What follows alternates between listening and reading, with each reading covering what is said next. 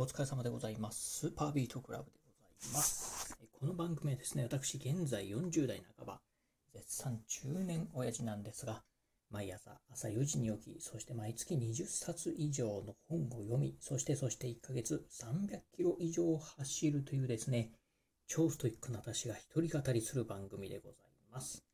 え今日のね、お話はですね、写真や水墨画に精通したプロサッカー選手をね、ご紹介してみたいなと思います。えー今日はね、まあ、いつもね、ちょっとね、うん、収録で使ってます、まあ、スマートフォンのちょっと調子が悪くてですね、別のね、今スマートフォンをね、使ってるんですが、うまく、うん、音がね、ちゃんとね、出てるかどうか、うん、ちょっと微妙なとこなんですけどね、うん、えー早速ね、やっていきたいなと思います。まあ、冒頭でね、言いました。まあ、写真やね、水墨画に精通したプロサッカー選手ですね。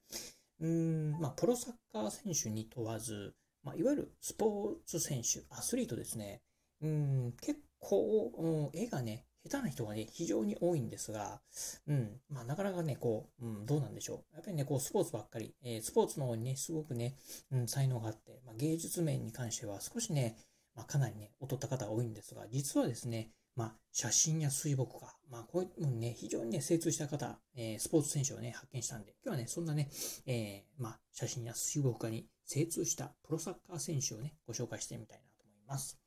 えー先日なんですがね、私ね、こういう本を読みました。大人の教養としてのアート入門っていう本でございます。えー山内博康さんっていう方がね、書かれた本なんですが、この本ね、読んでおりまして、うん、まあね、非常にね、えっ、と、まあ芸術、うん、まあ特にね、絵画についてね、え非常に、まあ、興味をね、私持ったんですが、うん、そういえば、うん、まあ、うん、有名人でね、結構ね、まあ絵が上手い人とか、まあ写真がね、すごくね、あの、まあ綺麗な写真を撮る人なんかね、多いんですけど、うん、アスリートはどうなのかなっていうふうにね、ちょっとね、いろいろとね、調べておりました。そんな中でね、まあ、ある元 J リーガーの方がですね、非常にね、写真や水墨画にね、精通した方いらっしゃったんですよね。それがですね、えー田中アトムさんっていう方でございます。まあね、うん、ご存知の、ね、方もね、多いのかもしれませんが、えー元ね、J リーガーで、現在はですね、フィンランドの、えー HJK ヘルシンキっていうところでね、えーご活躍されております。まあ、いわゆるね、プロのサッカー選手でございます。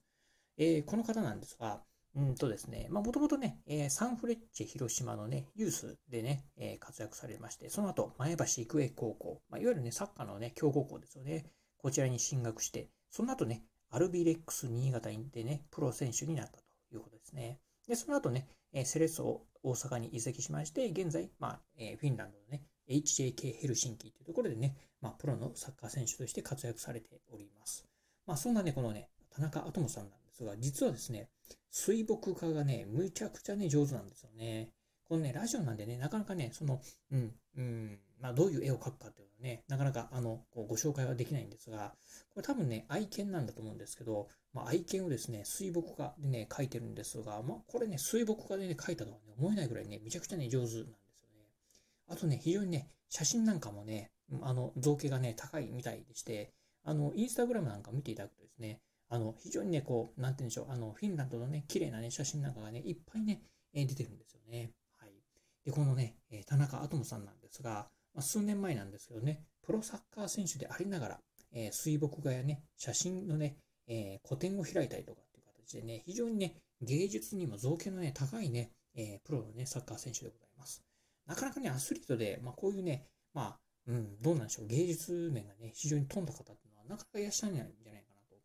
まあ、私が知ってる限りだとね、例えばプロ野球選手なんかで、まあ、一部ね、あの、絵の上手な方っていうのはね、いらっしゃいますけど、なかなか、まあ、言いながらもね、古典をね、広くも、開くまではね、まあ、そこまでのアスリートの方っていうのはね、いらっしゃらないんじゃないかなと思いますんで、ぜひね、この田中アトムさんですね、あのまあね、この後、あの、このね、うん、番組の概要欄の方にも、あの、えーインスタのね、えーまあ、うん、リンクの方なんかはね、貼っておきますんで、ぜひね、あの、興味ある方チェックしてみていただければなというふうに思います。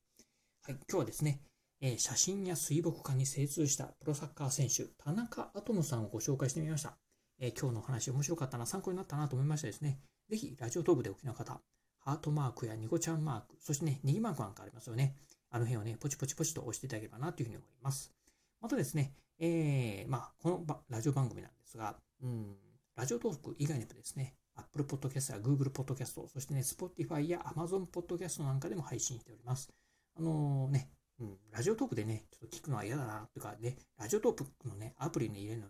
は嫌だなとかっていう方いらっしゃいましたら、ぜひね、まあ、先ほど言いました、まあ、Google のポッドキャストや Amazon のポッドキャストなんかでも配信しておりますので、ぜひね、そちらの方からお聞きいただければなというふうに思います。